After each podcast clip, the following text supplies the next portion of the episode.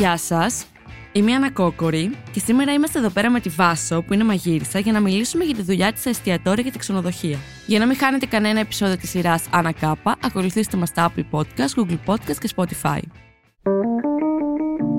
Είναι τα podcast της LiFO. Γεια σου Βάσο. Γεια. Τι κάνεις; Καλά εσύ. Μην είσαι ντροπαλή τώρα, θέλω να τα πεις. Ξαφνικά. Είναι η μόνη φορά στη ζωή μου που είμαι ντροπαλή νομίζω τώρα. ναι, Η μόνη φορά. το παθαίνουν πάρα πολύ αυτό. Σίγουρα. Κομπλάρουνε στην αρχή. Αλλά σιγά μου, εντάξει, δεν είναι τίποτα. Λοιπόν, εσύ είσαι μαγείρισα. Δυστυχώς.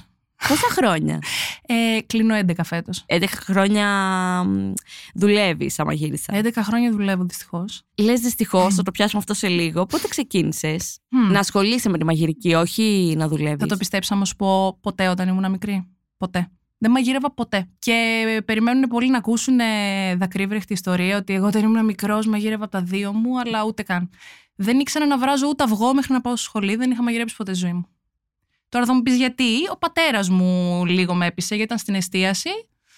Πήγε μετά ο αδερφός μου, ήταν εκεί η μάνα μου λίγο και κυριολεκτικά μου είπανε διάλεξε επάγγελμα που θα έχει αποκατάσταση.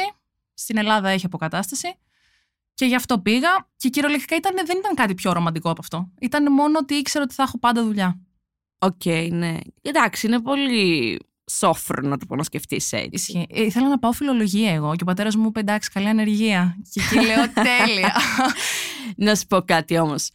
Σου λείπει καθόλου το να επιλέγεις κάτι που θέλεις εσύ, ας πούμε; δεν το επέλεξα ακριβώς επειδή το θέλανε οι γονείς μου. Το σκέφτηκα υπερβολικά λογικά για 17 χρονών και είπα θα πάω φιλόλογος. Θα διοριστώ πότε. Θα δουλέψω πού. Μετά δεν μου αρέσουν και τα παιδιά. Και είπα παιδιά, όχι. Και μετά λέω θα πάω μαγειρική. Έχει σίγουρη αποκατάσταση. Μετά άρχισε να μου αρέσει όσο πήγαινα στη σχολή. Τα πρώτα χρόνια μου άρεσε πάρα πολύ γιατί. Δεν μπορώ να το εξηγήσω. Πώς είναι ο στρατός και σου κάνουν πλήση εγκεφάλου; Όταν μπαίνεις σχολή μαγειρικής, νιώθω ότι είναι σαν το στρατό. Σου κάνουν πλήση εγκεφάλου. Σου γεμίζουν το κεφάλι με όνειρα ότι θα γίνεις τρομερός σεφ. Ότι κοιτάξει τις ταινίες και τι ωραία που είναι και στην τηλεόραση και μάλιστα σεφ και ναι σεφ. Ναι, και τα μαχαίρια σου και η κολαριστή σου η ποδιά. Τα μετά τα πρώτα χρόνια ήμουνα πάρα πολύ ψημένη και μετά κατάλαβα ότι δεν έχει καμία σχέση με αυτό που μου παρουσιάσανε και μετά ξενέρωσα. Ναι. Καμία Τώρα έχω σχέση. πάρα πολλές απορίες. Καταρχήν θέλω να μου πεις πόσο χρονών είσαι; Είμαι 28, όσο νούπο 29, γι' αυτό το είπαμε αναστεναγμό. Γιατί; Γιατί δεν θέλω να μεγαλώσω. Δεν σ' αρέσει να μεγαλώνω και εγώ γλυκιά μου. Πραγματικά δεν την παλεύω. Αλήθεια σου λέω που κοντεύουμε τα 30 τώρα. δεν έχω πρόβλημα για τα 30, με τρομάζουν τα μετά τα 40 ε, και επειδή ξέρεις, όταν περνάνε τα 25 μετά έρχονται πολύ γρήγορα τα 40, αυτά είναι, η δεκαετία των 30 δεν με τρομάζει τόσο. Ναι. Θα είναι ωραία πιστεύω, θα είναι δημιουργική. Θα είναι δημιουργική, πιστεύεις. Πάρα πολύ. Ανυπομονώ. Ναι. Αλλά απ' την άλλη φοβάμαι να μεγαλώσω, μεγαλώσω. Και μετά όλο αυτό. Τώρα ανοίγουμε μια άλλη κουβέντα, αλλά ξέρεις, αυτή η. μ, ότι μεγαλώνεις κι άλλο και πατάς από. κα- Είναι κάποια ηλικίες που είναι ορόσημα, ας πούμε. Και μέχρι τα 30 θα πρέπει να έχεις κάνει αυτά. Μέχρι τα 40 πρέπει να έχεις κάνει αυτά. Και όλα αυτά, όλα αυτά φέρνει μαζί του και κάποια στερεότυπα, κάποιες έτσι πιέσεις από την κοινωνία.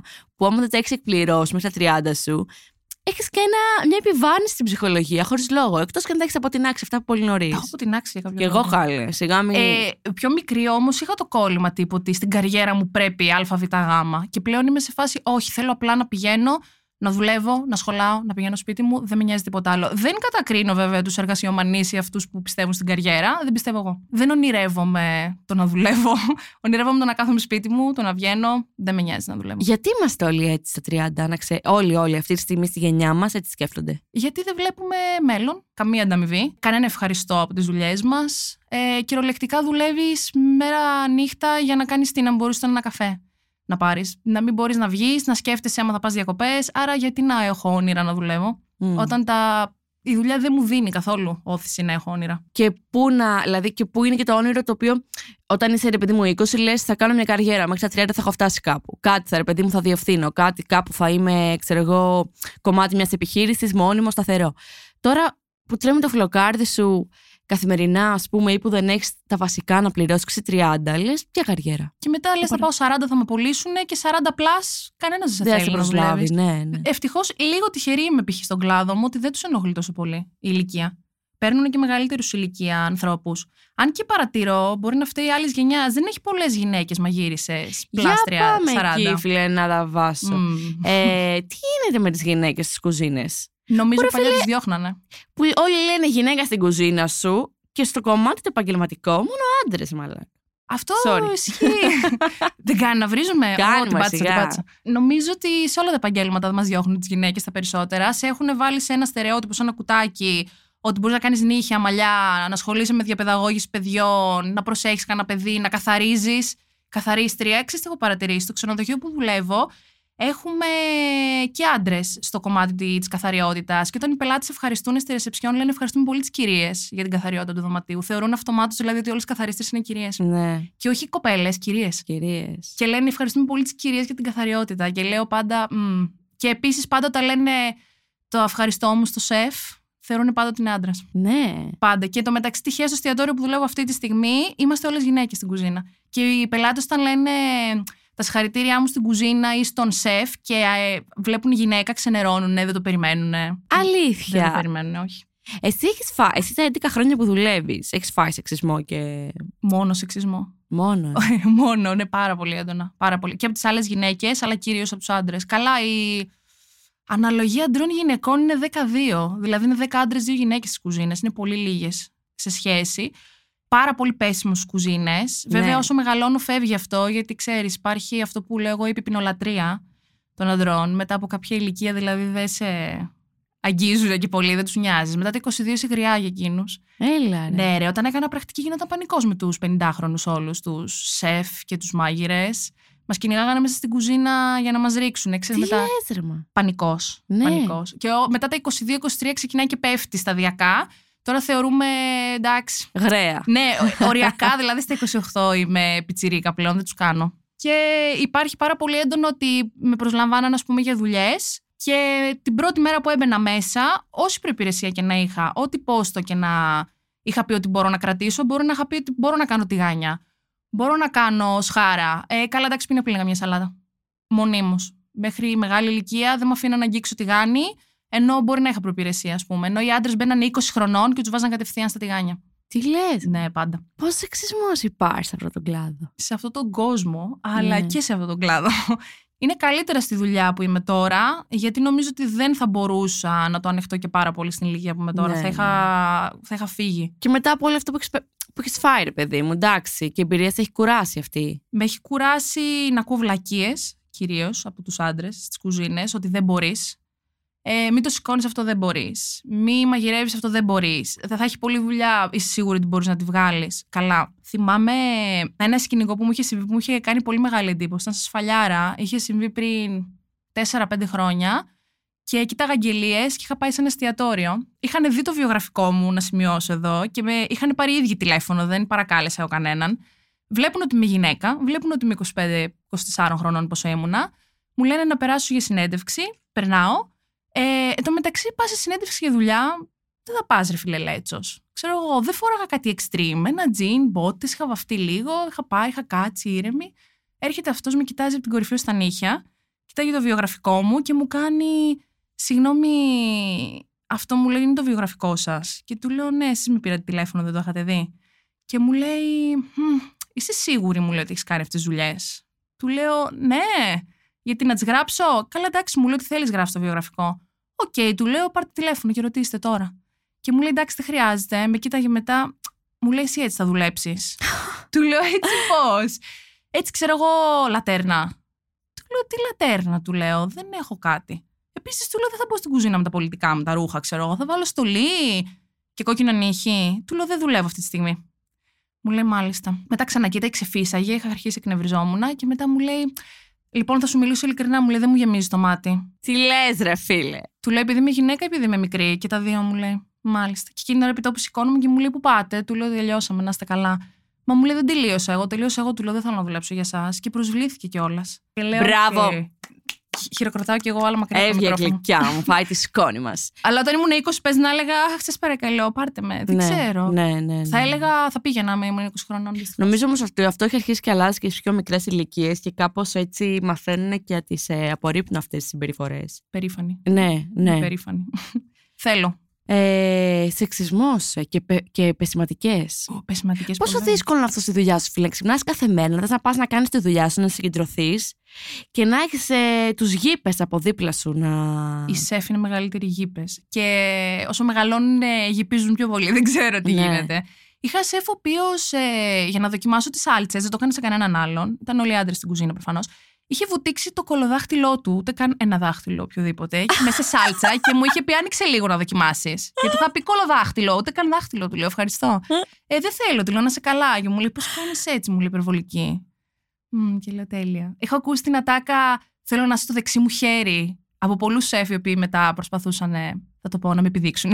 ναι. και μετά ήμουν σε φάση: Όχι, να είστε καλά, ευχαριστώ. Και μετά ξαφνικά ξέρεις, από δεξί χέρι σου άχρηστη. Έχω μείνει τώρα, να σου πω κάτι. Εντάξει, όλοι λίγο πολύ το έχουμε ζήσει, αλλά εσύ τα περιγράφεις σαν να είναι αυτό το πράγμα κατά συρροήν. Έχω βιώσει αρκετά. Είχα βιώσει ξενοδοχείο που ε, μάγειρας αρκετά ψηλής θέση είχε γυρίσει και μου είχε πει να πάμε για τσιγάρο, γιατί κάπνιζα τότε. Και στο τσιγάρο γύρισε και μου είπε: Θα ήθελα να σου κάνω έρωτα. Ακριβώς έτσι μου το είπε. Και την κοιτάω και λέω: Μάλιστα. λέω: Δεν γίνεται άλλο αυτό. Πολύ κουραστικό. Επίσης, έχω ακούσει ατάκα. Πες ότι είμαστε εγώ και άλλο ένα παιδί στη Βάρδια, άντρας, και ήμασταν πιο μικροί, πιτσιρικάδες. Και εγώ ξέρεις ακόμα, κοίταγα τους μεγαλύτερους μάγειρες με πολύ θαυμασμό. Περίμενα να ακούσω κάτι καλό για τη δουλειά μου. Και γύρω άλλος και είπε: Μπράβο, ρε φιλετάδε, άντρα, που είσαι σήμερα εδώ στη Βάρδια. Να βγει καλύτερα η Βάρδια. Μπράβο και εσύ, ρε Βάσο. Και λέω: Ναι, περίμενα να ακούσω το καλό που είσαι και ωραίο κόλλο να κοιτάμε. Α, τέλεια, λέω ευχαριστώ, να είστε καλά. Και μετά ξέρεις, γελάγανε και λέγανε: Ναι, ρε, πλάκα κάνω. Δεν κάνεις πλάκα. Ναι. Δεν κάνεις πλάκα, δυστυχώς. Μετά, επειδή είδες ότι προσβλήθηκα, έκανες πλάκα. Είναι ρε παιδί μου, εντάξει. Ένας, κο- εγώ το περιμένω σε κάτι τέτοιους χώρους να γίνεται λιγάκι τέτοιος χαμός. Τα καθήκοντάς σου ποια ήταν εσένα; Κοίτα, στις ελληνικές κουζίνες δεν είναι τόσο ρομαντικά όπως στις ταινίες. Ο καθένας έχει το πόστο του και κάθεται εκεί για κάνει τη δουλειά του. Τα κάνεις όλα. Είσαι πολύ μηχάνημα. Παίρνεις τον κατώτατο μισθό που μπορούν να σου δώσουν σε μια κουζίνα. Γιατί πηγαίνει γάμα, β, α μάγειρα στη βαθμίδα. Ο σου σεφ που είναι ο βοηθός του σεφ. Και μετά είναι ο σεφ που είναι η κεφαλή της κουζίνας. Μονίμως έχουν γραμμένη ως γάμα μαγείρισα που είναι η τελευταία βαθμίδα και σε βάζουν να κάνεις παραγγελίες, να κάνεις τηγάνια, να καθαρίζεις τα ψυγεία, να καθαρίζεις τι φριτέζε, να καθαρίζεις τους φούρνους, που αυτά δεν είναι καν δουλειά σου να καθαρίζεις δηλαδή. Μμμ. Ε, να καθαρίσω το πόστο μου και τον πάγκο μου, αλλά φριτέζε, φούρνους, ψυγεία δεν είναι η δουλειά σου. Αλλά το κάνουν παντού. Σε έχουν λάτζα, σε έχουν φτιάξει κανένα καφέ, ε, που λέει ο λόγος. Αλλά εδώ έχω κάνει μέχρι και σμούδες για το μπαρ. Ε, μου βάζαν και κάνα προετοιμασία για τα κοκτέιλ του μπαρ, επειδή δεν είχαν τον κατάλληλο εξοπλισμό. Η εστίαση γενικά στην Ελλάδα είναι όλοι για όλα. Ναι, αυτό είναι Δυστυχώς. αλήθεια. Το βλέπω και οι λατζιέριδες μπαίνουν μέσα στην κουζίνα μονίμως. Μονίμως; Μονίμως. Το 90% των λατζιέριδων που έχω δουλέψει εγώ κάνουν δουλειές κουζίνας, το οποίο είναι μέγα λάθος. Επίσης δεν είναι καθαριστές. Ο λατζιέρης πλένει πιάτα.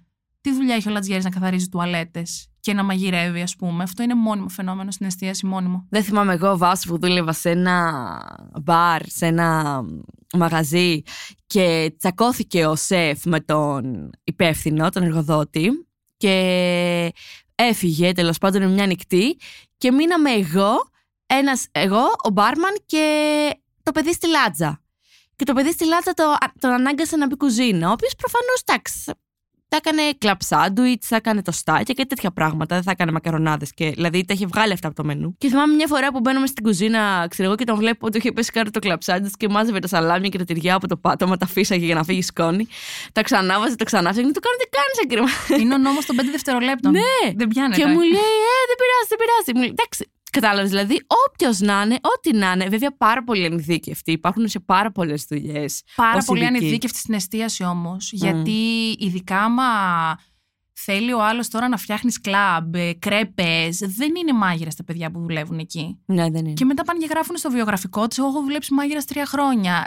Δεν- Τα beach δεν πιάνονται για μαγειρική για μένα. Ναι. Sorry, αλλά και εγώ μπορώ να κάνω κλαμπ κάποια στιγμή. Δεν είναι ότι είναι προσβλητικό, είναι ότι δεν είναι ρε παιδί μου μάγειρας. Και μετά πηγαίνεις στο εστιατόριο και λες τον άλλο: Έχω δουλέψει τρία χρόνια μάγειρας. Αυτό είναι πολύ κλασικό φαινόμενο. Ότι πάντα τα παιδιά δουλεύουν, ας πούμε, σεζόν και κάνουν κλαμπ και μετά τους φέρνουν στο εστιατόριο και μου λένε: Εμένα, έλα, αυτός έχει πολλά χρόνια προϋπηρεσία, δούλεψε μαζί του. Οκ, τι προϋπηρεσία έχει ακριβώς, δεν ξέρει τίποτα. Ναι. Επίσης, γενικότερα δεν ξέρω. Δεν έχω δουλέψει κι άλλο επάγγελμα ποτέ. Παίζει γενικότερα. Όχι, γιατί μπορεί και ο ανειδίκευτο να είναι καλός στη δουλειά του. Παίζει τόσο πολύ αχρηστία σε όλα τα επαγγέλματα. Να μην ξέρει ο άλλο καθόλου τη δουλειά του. Καθόλου. Δεν ξέρω. Φαινόμενο πολύ έντονο στην εστίαση. Ναι. Καλά, εντάξει, το σερβις είναι, είναι η εύκολη δουλειά του φοιτητή. Θα πάω να την κάνω λίγα χρόνια και θα φύγω. Δεν με νοιάζει να είμαι καλός σε αυτό. Δεν με νοιάζει να ξέρω. Δεν το κατακρίνω. Δούλεψε σε ένα καφέ. Ε, τους προσλαμβάνουν για να μειώσουν τα κόστη τους οι επιχειρηματίες και τους παίρνουν σε εστιατόρια που έχουν εξειδικευμένο μενού, που να μου στέλνουν τώρα εμένα παραγγελίες τύπου ένα κοντόπουλο medium rare και τέτοια. Και να λέω το ψήσιμο και καλά. Να είναι το ψήσιμο λιγότερο από καλοψημένο το κοτόπουλο. Και λέω σαλμονέλα, παιδιά, σαλμονέλα. Δεν ψήνεται, λέω λιγότερο το κοτόπουλο. Ή να σου λένε. Μια κοπέλα μου στέλνει ταρτάρ μοσχάρι το οποίο είναι ομό κρέας. Η λέξη ταρτάρ υποδηλώνει ότι είναι ομό κρέας. Είσαι σε καλό εστιατόριο, υποτιθέμενα πρέπει να το ξέρεις και μου στέλνει ψήσιμο. Και μου στέλνει η κοπέλα, ας πούμε, ξέρω εγώ, ψήσιμο στο ταρτάρ μοσχάρι. Και λέω, δεν μπορώ άλλο. Φέρτε μου δικαιωμένους τηλεοσερβιτόρου, δεν μπορώ άλλο. Θα εσύ έξω. Να σου πω, μαντάμ, το μοσχάρι στο φασαμό. Τέλος. Έτσι τρώγεται. θέλεις, δεν θέλεις. Αρέσει, δεν σ' αρέσει. Είναι σαν να μου πεις φέρε μου ένα καλοψημένο σούσι. Ε, τόσο κουλό ακούγεται στα δικά μου αυτιά. Και λέω, OK. Okay. Και είναι φαινόμενο όπως και για τους επιχειρηματίες που βρήκαν κάποιο έτοιμο κεφάλαιο από την οικογένεια.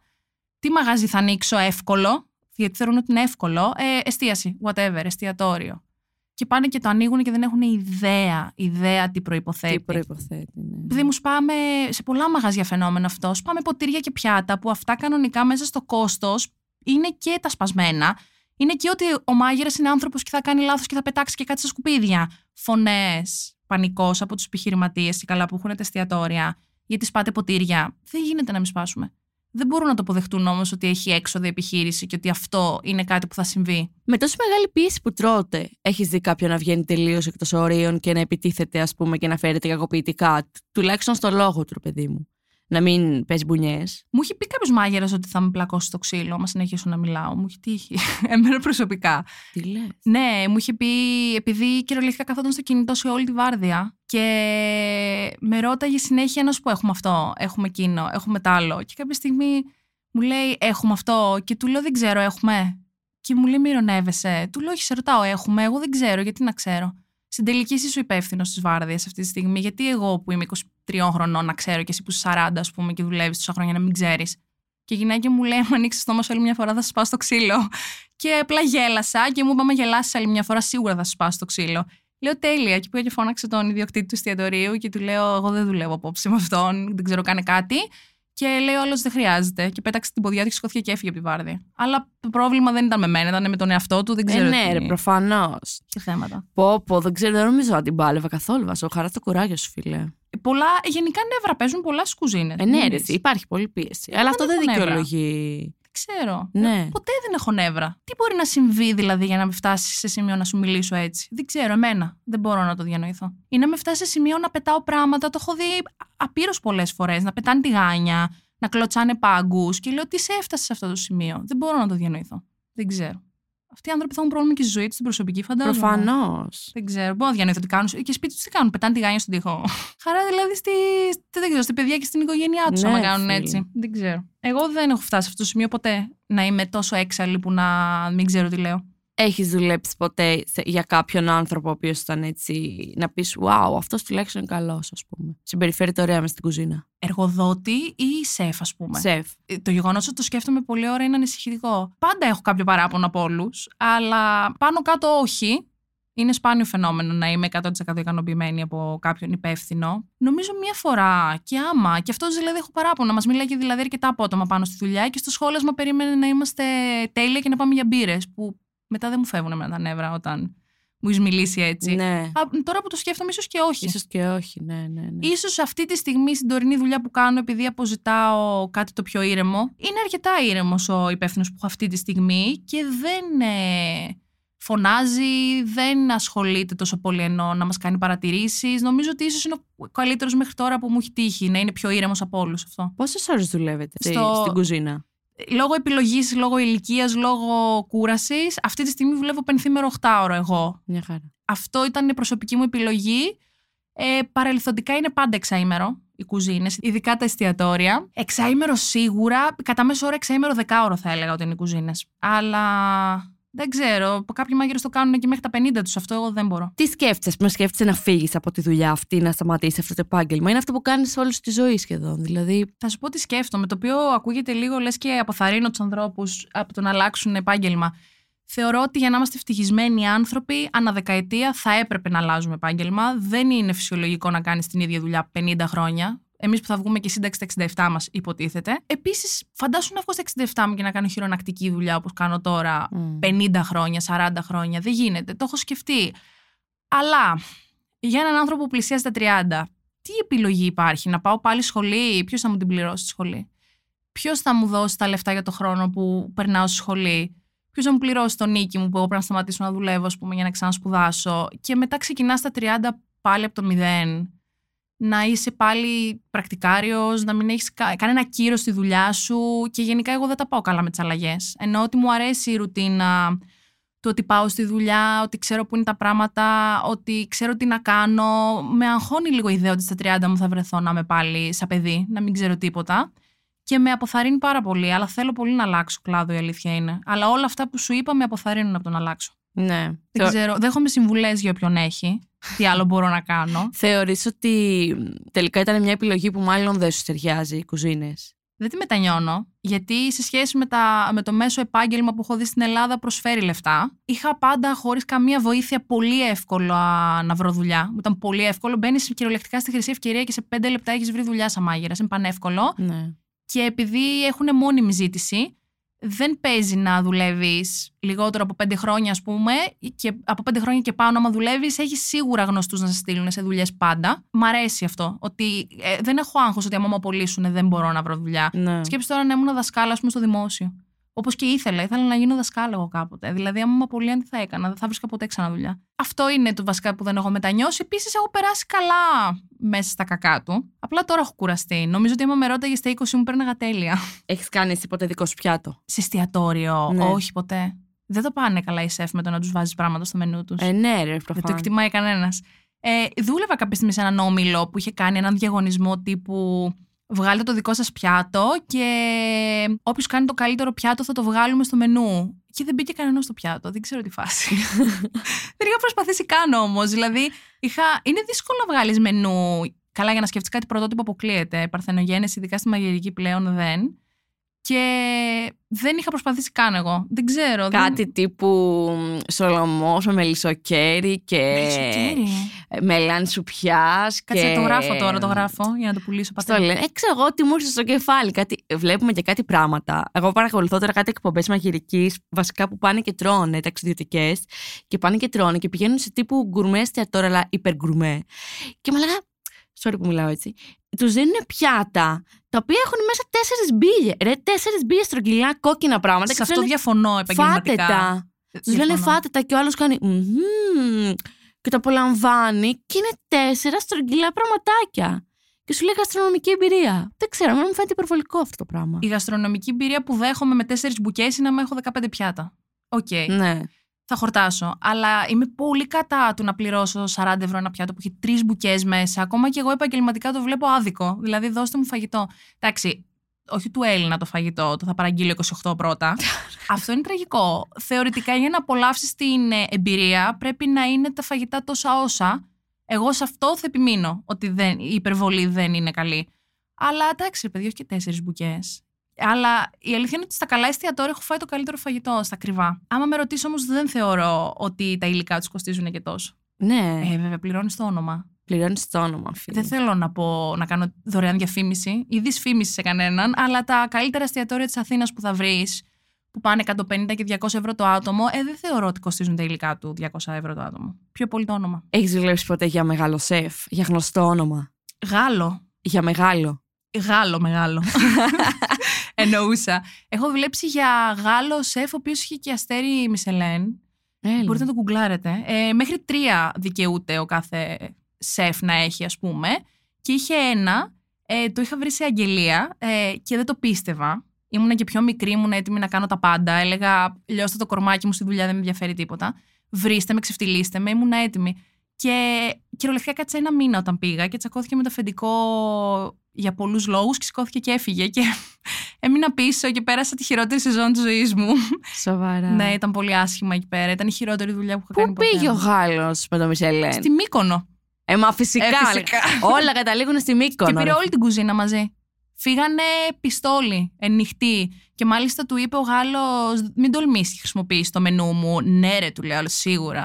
και δουλεύαμε με το μενού του. Και είχαν βάλει ένα παιδί, ο οποίο ήταν μάγειρα, τον αρπάξαν από την κουζίνα και του είπαν απλά πάρ το μενού και κάντο. Και ο τύπος τα έκανε όλα, δεν θα το πω, αλλά τα έκανε όλα πανικό, χάλια και ερχόντουσαν οι τουρίστες και κράζανε. Αλλά αυτός δούλευε κυρίως με τουρίστες και δεν τον ένοιαζε. Σου λέει τι θα κάνεις, θα ξανάρθεις; Θα βρω τον επόμενο. Πω, πω, φίλε. Τι έχουμε φάει εκεί έξω και δεν το ξέρουμε. Να σου πω, υπάρχει βρωμιά στην κουζίνα. Πολύ βρωμιά. Πολύ Πάρα βρωμιά. πολύ βρωμιά. Ειδικά στο κέντρο της Αθήνας. Δεν είναι, φταίνε πάντα οι μαγαζάτορες. Ε, έχει πολύ μεγάλο πρόβλημα με, τα, με τις κατσαρίδες και με τα ποντίκια και παρά τις απολυμάνσεις δεν φεύγουν Δεν στο φεύγουν. κέντρο. Ναι, το έχω ζήσει κι εγώ. αυτό. Ε, μα δεν γίνεται να φύγουν στο κέντρο. Και έχει τύχει σκηνικό να ανοίγω ντουλάπι, βγάζω μεμβράνη και υπήρχε ποντίκι μέσα στην, ε, στον κύκλο που κάνει μεμβράνη, στον κύλινδρο. Και σηκώνω το η μεμβράνη όρθια και πέφτει ποντίκι μέσα από τη μεμβράνη. Και λέω τέλεια. Τι θα φάμε σήμερα για μεσημεριανό. Ρατατούι. Ποντικά. Έχει γίνει ποτέ έτσι μ, καμιά τράμπα στο μενού τύπου να σου ζητάνε πράγματα και να μην τα έχετε και να βγάζετε ό,τι να είναι, ξέρω εγώ. Ή ξ- ψεύτικο πιάτο, ας πούμε, να σου λέει η άλλη θέλω να έχει αυτό μέσα και να της βάζετε ό,τι να είναι. Έχω ζήσει στις κουζίνες, έχω πει ότι είναι του πατέντα. Στην Ελλάδα τουλάχιστον, γιατί στο εξωτερικό εδώ είναι πιο οργανωμένα από ό,τι ξέρω. Αλλά έχει τύχει να μην πληρώνουν τους προμηθευτές, τα αφεντικά, και οι προμηθευτές να έχουν έρθει απ' έξω και να απειλούν ότι άμα δεν πληρωθώ τώρα, θα... δεν θα σου αφήσω τα προϊόντα και να μην έχουν λεφτά να τους δώσουν και να φεύγουν και να μην έχουμε να δουλέψουμε. Και να αντικαθιστούμε τώρα κρέμες γάλακτος με γάλα. να λέει το μενού, ξέρω εγώ, ότι έχει μέσα άγρια κόκκινη ρόκα. Παιδιά, εντάξει, πηγαίνετε στο σούπερ μάρκετ και πάρτε μια απλή να τελειώνουμε, που η διαφορά τιμής είναι δεκαπλάσια. Και γενικότερα, εντάξει, εκτός αλλεργίας, αλλεργία δεν αγγίζει πιάτο. Να πεις ότι εγώ είμαι αλλεργικό στα καρύδια και να πεις καλά, εντάξει, θα το φας με καρύδια, αυτό δεν παίζει, θα στείλουμε άνθρωπο. Αλλά ναι, τις πατέντες ότι δεν έχω προϊόντα, απείρως. Επίσης, χαλασμένα σκεύη, χαλασμένος εξοπλισμός και να προσπαθούμε εμείς να τα στερεώνουμε τώρα με, με, κο- με κολλητικές ταινίες, να προσπαθούμε να τα ανάβουμε με αναπτήρες, να γίνεται πανικό. Σου λέω MacGyver στις κουζίνες. Το έχω Ναι. πει. Μου έχει δώσει πολλά skills για να φτιάχνω πράγματα στο σπίτι μου. Γιατί δεν.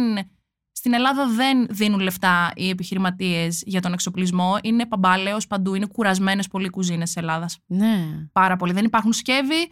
Πρέπει να τα αποθηκεύουμε σε τάπερ. Πλένουμε παλιά δοχεία φέτας και παγωτού για να αποθηκεύουμε προϊόντα, γιατί δεν σου παίρνουν σκεύη στις κουζίνες. Είναι μόνιμο φαινόμενο αυτό. Οι σεφ καλοπληρώνονται. Δεν θα έλεγα όσα αξίζουν ότι παίρνουν. Αλλά νομίζω ότι σε δεδομένα Ελλάδας, ναι, παίρνουν καλά λεφτά. Ναι, φίλε, να σε ρωτήσω, τι πρέπει να έχει ένας καλός σεφ, τι skills; Τώρα, με με ρωτήσεις εμένα, θα βάλω στην κορυφή της λίστας την καθαριότητα και την οργανωτικότητα, που είναι αυτό που έχω δει λιγότερο από τους ε, σεφ. Ναι. Δηλαδή, έχω παρατηρήσει ότι μπαίνουν σε μια κουζίνα σύμφωνε, τα καταστρέφουν όλα, ε, τα βρωμίζουν όλα και μετά είναι έλα, δούλε, καθάρισε, εγώ φεύγω. Το οποίο δεν πρέπει να είναι έτσι. Δηλαδή, ο σεφ πρέπει να είναι εκεί, κανονικά δεν πρέπει να μαγειρεύει ο σεφ. Η δουλειά του σεφ είναι να κάθεται στο πάσο, εσύ πρέπει να του πηγαίνεις τα κομμάτια του πιάτου δίπλα του και αυτό συνθέτει το πιάτο, δοκιμάζει όλα τα κομμάτια που του πήγες και σιγουρεύει ότι η ποιότητα του τελικού πιάτου είναι η σωστή. Αυτή υποτίθεται ότι είναι η δουλειά του σεφ. Να κάνει παραγγελίες και να βγάζει κοστολόγιο και πρόγραμμα και να κοιτάει τη διαχείριση της κουζίνας.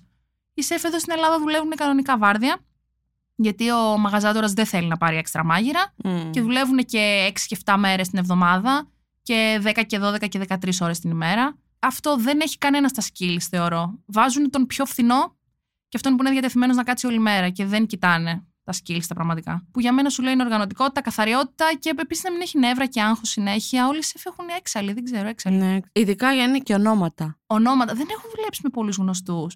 Ε, έχω συναναστραφεί σε κύκλους. Καλά, ο κύκλος είναι πολύ μικρός, να ξέρεις. Ότι άμα δουλεύεις χρόνια στην εστίαση, ξέρεις ποιοι είναι οι κακοί σεφ. Και Ναι. δυστυχώς το 80% είναι πολύ κακοί. Έχω ακούσει πολύ κακά λόγια για πολύ μεγάλα ονόματα που στην τηλεόραση μου το παρουσιάζουν ότι είναι σούπερ καλοί.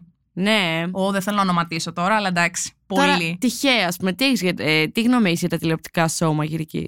Δεν- είναι πολύ στημένα. Ναι. Εκ των έσω σας το λέω ότι είναι πολύ στημένα. Μου έχουν πει και παιδιά που έχουν πάει, full στημένα. Δεν είναι ρεαλιστικό το «Α, κοίτα, θα σου δώσω ένα υλικό και σε ένα δευτερόλεπτο έχεις σκεφτεί το πιο σούπερ πιάτο έχεις βάλει όλα τα υλικά στη σειρά, έχεις μαγειρέψει, το έχεις κάνει σούπερ. Αυτό δεν παίζει, παιδιά, δεν παίζει. Ναι, ναι όντως. Είναι μελετημένα από την προηγούμενη μέρα, έχουν μάθει υλικά, έχουν κοιτάξει συνταγές στο ίντερνετ και είναι ανθρώπινο. Κανένας δεν σκέφτεται τόσο γρήγορα και κανένας δεν είναι τόσο καλός, ηρεμία δηλαδή. Εσύ έχεις κάποιο στόχο για το συγκεκριμένο επάγγελμα, ρε παιδί μου, να εξελιχθείς μέσα σε αυτό; Δηλαδή να πεις ότι ρε παιδί μου, σαν βάσω, βα, βάζω αυτή τη δουλειά, βάζω αυτό το μόχθο, ξέρω εγώ, για να μπορέσω αύριο μεθαύριο να γίνω κι εγώ σεφ ή σου σεφ. Το ήθελα πολύ όταν ήμουν μικρή. Ε, όσο μεγαλώνω δεν με νοιάζει τόσο, γιατί έχω καταλάβει ότι για να γίνει σεφ σε κουζίνα θέλει πολλές θυσίες που δεν είμαι διατεθειμένη να τις κάνω, γιατί δεν θεωρώ ότι αξίζουν.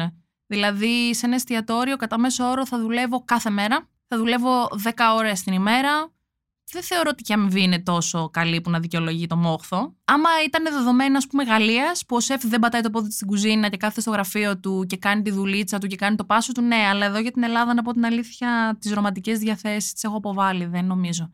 Προτιμώ να είμαι υπάλληλος δηλαδή πλέον παρά να είμαι σεφ. Mm. Άντε, είναι πολύ λίγες περιπτώσεις των σεφ που ζηλεύω τη θέση τους. Οι περισσότεροι δηλαδή δεν περνάνε καλά, δεν ψήνομαι. Ξέρεις πώς σε φαντάζομαι να πας έτσι στη συνταξούλα κοντά, όχι στη συνταξούλα και πιο νωρίς, 50-50 κάτι, άμα σ' αρέσει και η επαρχία, να πας σε καμιά επαρχία έτσι ωραία, να πάρεις το σπιτάκι σου, να έχει τη θαλασσίτσα ή το βουνό δίπλα, να ανοίξεις ένα δικό σου μαγαζί, της Βάσος θα το ονομάσουμε, και θα, και θα έρχονται και θα πίνουν το κρασάκι, θα τρώνε με το μεζεδάκι τους. Εγώ αυτό θα ήθελα, ας πούμε. Νομίζω η σύνταξη είναι πολύ μακριά που λες. Η Αθήνα ναι. με έχει κουράσει ήδη. Ναι, ναι. Όλους μας. Όλους μας. Δεν φεύγει κανείς όμως, γιατί; Πάμε φύγουμε, ρε παιδί. Αποκέντρωση. Ναι. Πάμε όλοι μαζί η νεολαία που έχουμε τόσο καημό να φύγουμε, να ανοίξουμε όλοι μαζί κάτι, ρε παιδιά. Ναι. Γιατί η επαρχία με κολόνι δεν έχει αρκετή νεολαία. Σας πάρω όλους μαζί μου να φύγουμε. Και εγώ το έχω σκεφτεί αυτό, να ξέρεις. Γιατί το... είναι πάρα πολύ περίεργο το πόσο συζητάμε όλοι ταυτόχρονα αυτό το πράγμα. Για τον ίδιο λόγο δεν φεύγουμε. Γιατί δεν έχει υποδομές η επαρχία, γιατί ναι, φοβάσαι. Δεν έχει ναι. Μας πας το πόδι σου που είναι Αθήνα, ας πούμε.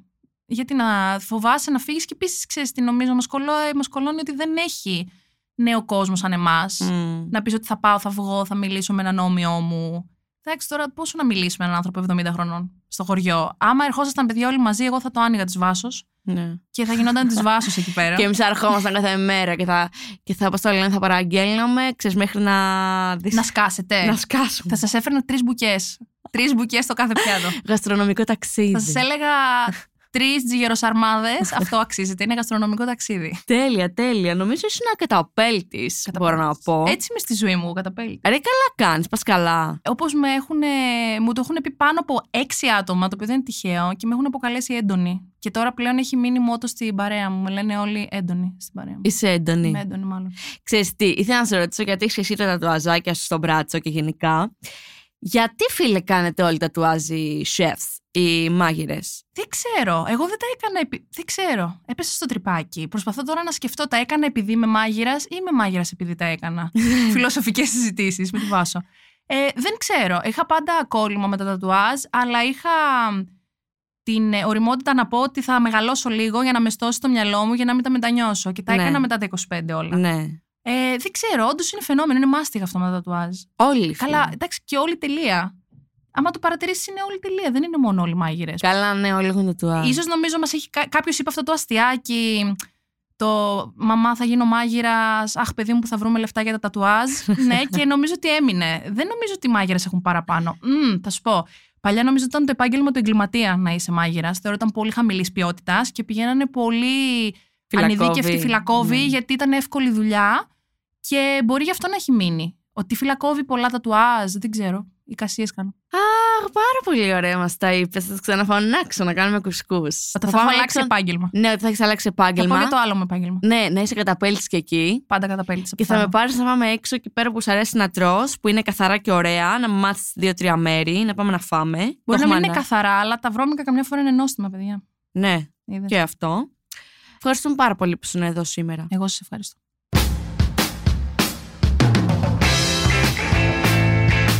Σήμερα ήμασταν εδώ πέρα με τη Βάσο και μιλήσαμε για το πώς είναι να εργάζεσαι ως μαγείρισα σε κουζίνα. Για να μην χάνετε κανένα επεισόδιο της σειράς Άννα Κάπα, ακολουθήστε μας στα Apple Podcast, Google Podcast και Spotify. Ηχοληψία, επεξεργασία και επιμέλεια, φέδωνας χτενάς και μερόπικοκίνη. Ήταν μια παραγωγή της Lifeo. Είναι τα podcast της Lifeo.